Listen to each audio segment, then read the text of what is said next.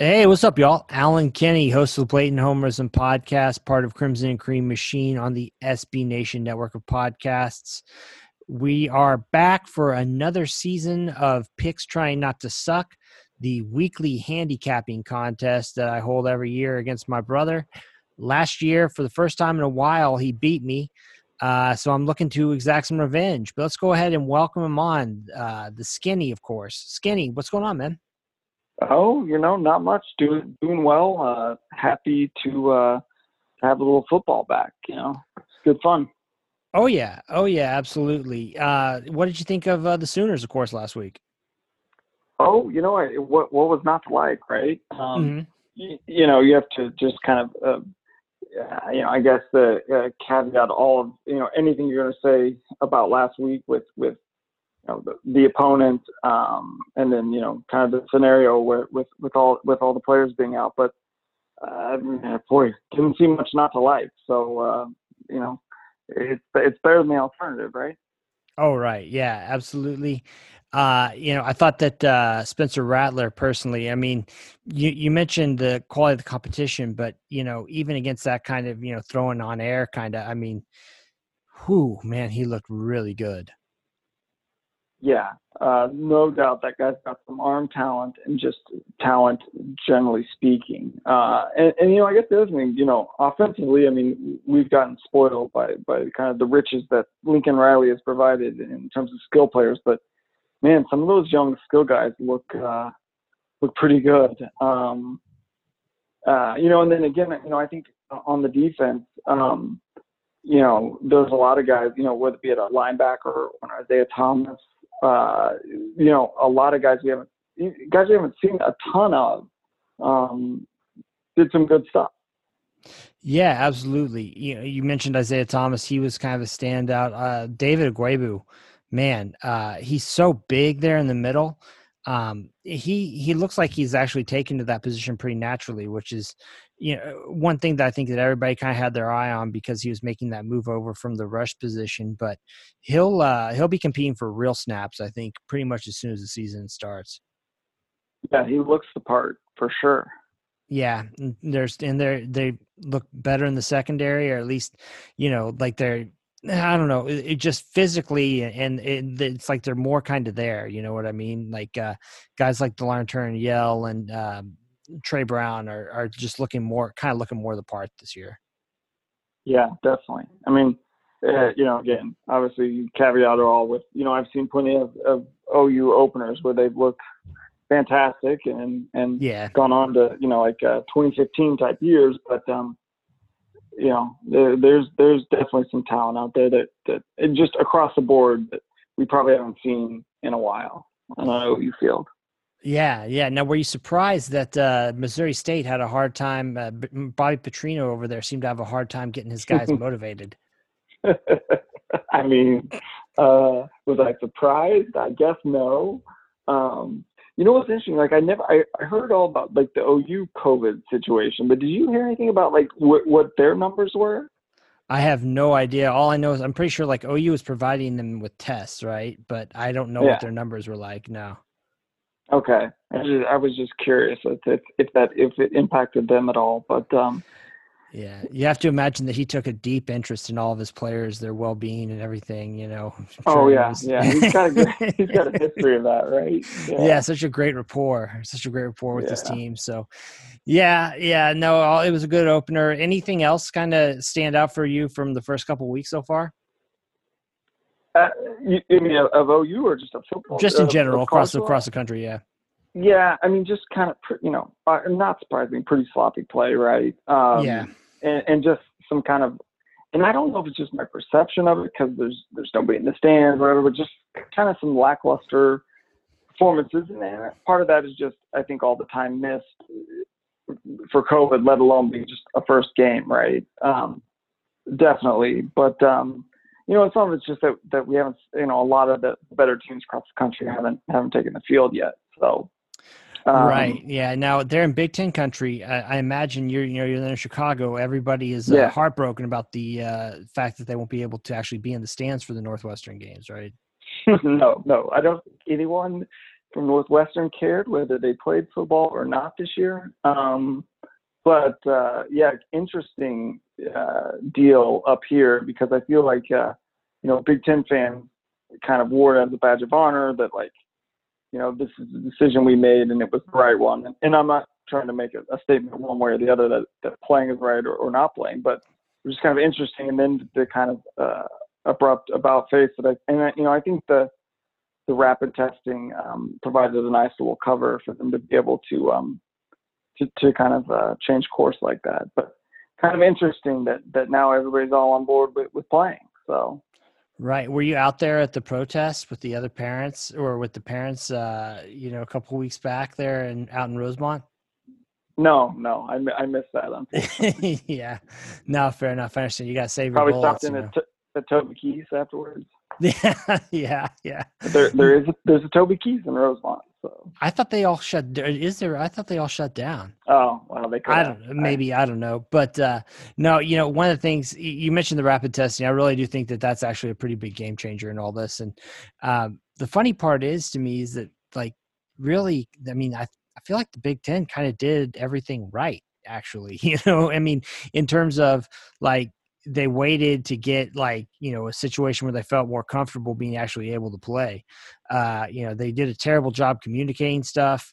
Um, they should have never said like this is a final decision, but at the same time, I mean, they they I feel like they uh, took a more deliberate approach and a, a more kind of well thought out approach than anybody else really.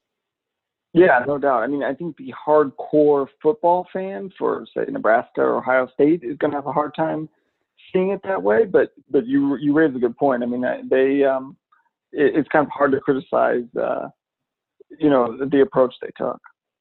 Right, right. Well, uh, enough of that, man. Let's go ahead and get into some picks. Uh, you know, I, every everybody remembers from last year we picked five games against the spread each week, um, and then when there is an OU game, we'll pick that at the end. Uh, but you know the uh, objective here is we count we keep a running total each week and uh, the winner at the end of the uh, season is the one with the best record. Uh, last year skinny beat me for the first time in a while like i mentioned so i'm definitely looking for some uh, for some revenge here. And i will go ahead skin man and let you mm-hmm. kick off since you uh, since you won last year you get the honors of giving us our first pick. Ooh, all right it's, it's a doozy too. Um, i'm looking at this much anticipated BC at Duke game. Uh, Duke giving five and a half at home. Um, you know, this is one of these ones. So, so BC didn't play last week, right? Right. Duke has, Duke, and they haven't played, right? So Duke yeah. has one game under their belt. Um, you know, and actually thought, you know, I think it was kind of a lackluster performance, kind of all around. But you know, I thought Duke acquitted themselves fairly well last week. Uh, coming home this week, I will take Duke giving the points. Uh, yeah, that's a that's a no play for me. Uh, I, I, didn't know what to make of. Honestly, didn't know what to make of Duke last week. Uh, but uh, you know, it, it seemed like uh, the Irish misfired a couple times there and uh, let Duke hang around. But I, I just I, I, couldn't make a play there. So, um, but we'll go ahead. We'll mark that one down. That is Duke minus five and a half over BC. All right. I, well, picking up on a theme, uh, you had Duke. I've got Notre Dame, the Fighting Irish. I'm going to go ahead. I realize that it is a uh, it's a pretty big number here. I'm going to go ahead and lay the 25 and a half with the with the ND. Um, I mentioned, you know, Duke those uh, kind of uh, opportunities that ND squandered last week that, like I mentioned, let the uh, Blue Devils hang around. But I think that uh, you know Notre Dame after that, you know, they'll kind of sharpen up now that they've got a game under their belts. And USF is not good. You know, they're one one game so far this year. They beat a uh, pretty lackluster Citadel team and uh, really should have been much worse. I think they were like plus three in turnover margin. Uh, only ended up winning by uh, like two scores. So I'm going to go ahead and lay the 25 and a half with the Irish. Ah, okay. Well, I am actually going to do the same thing um, on Notre Dame here, which is mm-hmm. interesting because, uh, you know, I, I I actually think Notre Dame has a pretty. I mean, this is. I mean, they're a top ten team, right? Right, but they're they're pretty solid. Mm-hmm. Uh, and as you mentioned, USF uh, is not good. But you know, I I hesitated on this one because I, I feel like this year in particular, especially early season, big spreads scare me. Um, yeah. But that being said, I, I you know I think you know, Notre Dame got that game out of their system last week. I think they kind of know what to expect this week. They're at home against a bad team. Um, I think they end up covering that 25. All right. So uh, let's see here. We're both putting one down for the Irish. All right. My next one, my second pick, I'm going to go with Navy plus seven. Uh, I know the Middies looked horrible in their opening game, but there was a whole lot going on there. I don't know if you followed along, but like, you know, their coach Ken Niumatalolo wasn't really uh, doing any kind of real hitting or tackling in practice. Uh, as a way to kind of keep them, I think, fresh and also to avoid any kind of contact tracing issues. So uh, when they actually went up against BYU, I mean, it was just a disaster. Uh, but you know that kind of thing teams have a tendency to kind of bounce back especially uh, you know a service academy uh, you can count on them to be focused out there. I think that they're going to come back this week, and uh, I, I, don't know if they win outright against Tulane, but I'll go ahead and take the seven with uh, with Navy. Interesting, man. We're we're thinking we're kind of boring and, and thinking a lot alike this week because I'm I'm going to take Navy plus seven as well. Ooh, okay. Um, you know, for a lot of the same reasons, I think they they may be getting kind of undervalued here for, you know, a, a bad performance uh, two weeks or on, on Labor Day, right? But um, you know, again, I, I think you have to take a lot of these performances, especially early here, with, with a pretty big uh, a pretty big grain of salt, right? Um, right. Um, but yeah, I'm with you. I think maybe it's a little bit of a value at seven going to Tulane. Um, so I'm I'm going the same way. Yeah, that one, man. I don't know if you watched that BYU game. That was pretty rough to watch. Just you, you mean you could just tell Navy was completely just not ready. So you know that's the kind of thing you think that uh, program like that will uh, look to get a bounce back. So yeah, all right. Um, okay, put us both down for Navy. Uh, my next one, um, Georgia Tech obviously got a uh, pretty momentum, you know, uh, you know, a, a, big a big win to start off the year last week against Florida State. I'm going to fade the Yellow Jackets this week and go with uh, the Central Florida Golden Knights. My my only real concern here about Central Florida, obviously, is they haven't played a game yet.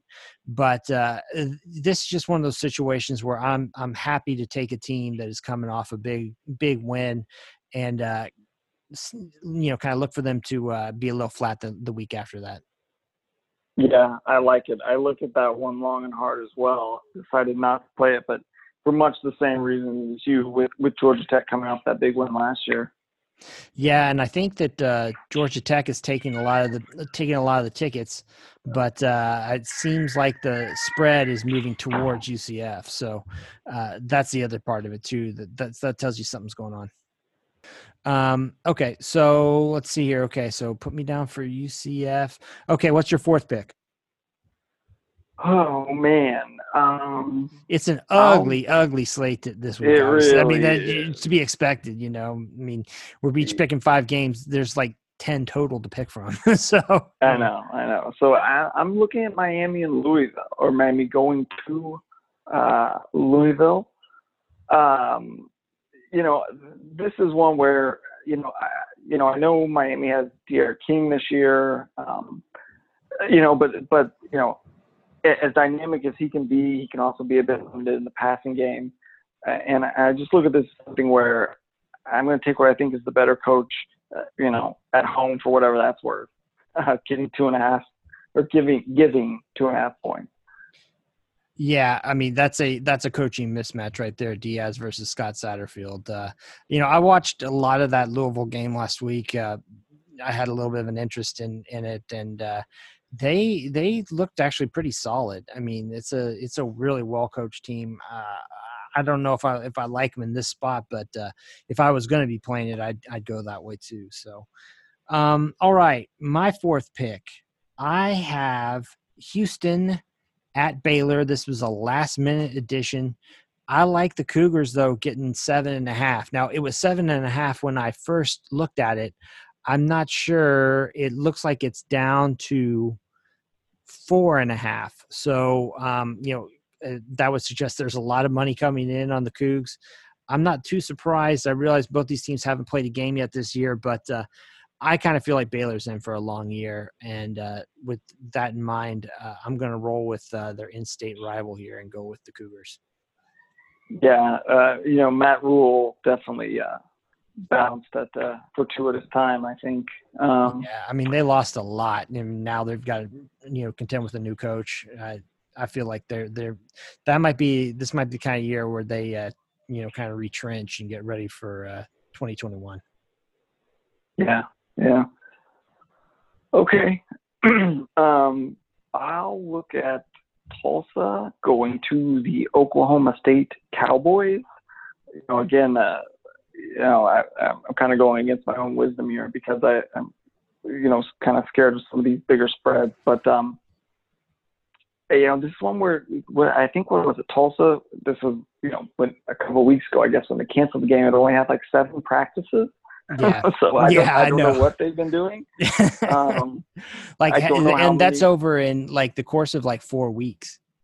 Yeah, yeah, over a month, right? Yeah. So, uh, you know, I don't know how much better uh, Oklahoma State has been, um, but uh, given that fact, I'll I'll take the Cowboys laying the 23.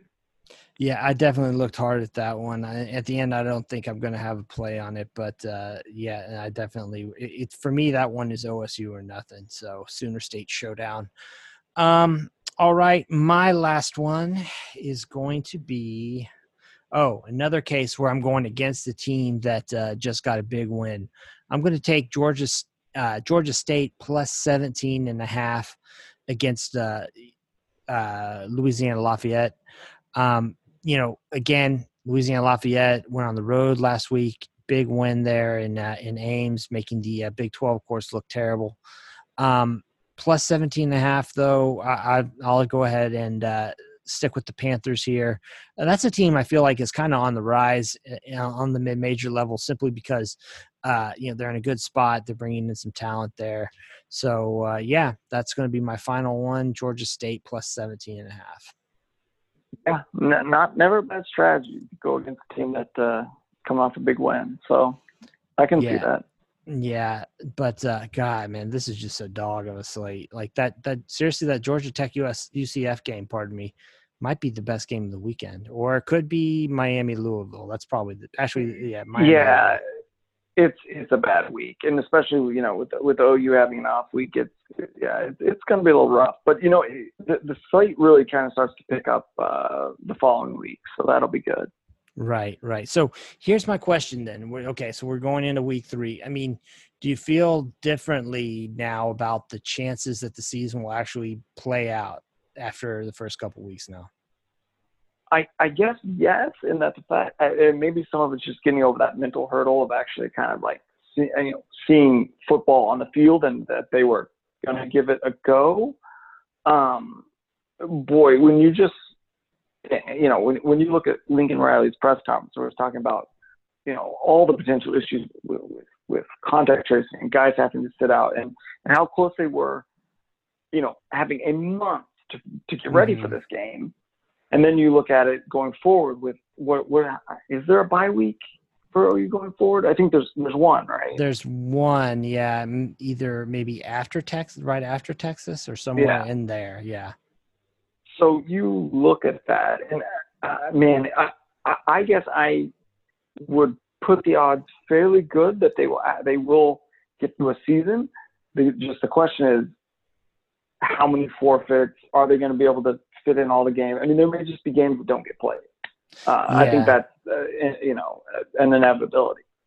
Yeah, I guess that's how I would Right. Like, what if the team starts off kind of like you know with a disappointing season? Like, say you know, team that didn't expect. Like, let's say let's take just Iowa State for example. Right. I mean, you know, they lost their opener.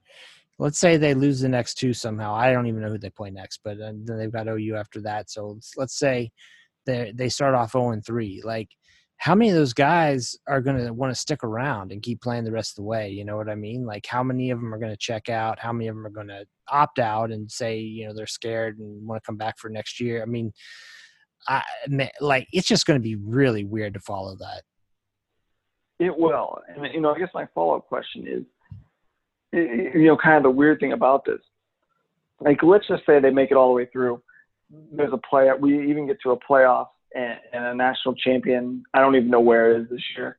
Um, is it just a total asterisk year? Like, if you're the team that does it, are you that you know the fan base? Are you excited about it? Are you just kind of like, eh? yeah, well, I mean, I guess you know the way it's going, right? If all the uh, so many teams are in there, I mean, it. I think like, I think most schools are just kind of looking at it like, let's just get through the season. You know what I mean? Like, and then it whatever. I, yeah, I mean, it's a. I guess it is a big asterisk, but you know, I mean, it, if they're handing out trophies, though, you get to claim it, right? Yeah, yeah, that's fair enough. Yeah, yeah. All right, man. Well, let's recap real quick here. My first five picks of the year got Notre Dame minus 25 and a half, Navy plus seven, Central Florida minus seven and a half, Houston plus seven and a half, and the Georgia State Panthers plus 17 and a half. Uh, let's see here. Your first five picks of the year. You've got BC at Duke minus five and a half, Miami at Louisville minus two and a half. You've got Navy getting seven at Tulane. Uh, you're laying the 25 and a half with ND, and then uh, Oklahoma State minus 23 at home against Tulsa. So, anyway, Skin, best of luck, man. Rest of the way. Thanks. Same to you, man. All right, that was the skinny. Join us every week. We'll be doing picks, trying not to suck. Uh, you know, our weekly handicapping pick off every week. Uh, thanks again to the skinny for joining us. Thanks to you for joining us as well. Make sure to rate, review, subscribe wherever it is you get your podcasts, and uh, leave us those five star reviews. We love those, obviously. So, anyway, thanks a lot uh, to all you all for joining us for the Blatant Homerism podcast. I'm Alan Kenny. Take it easy.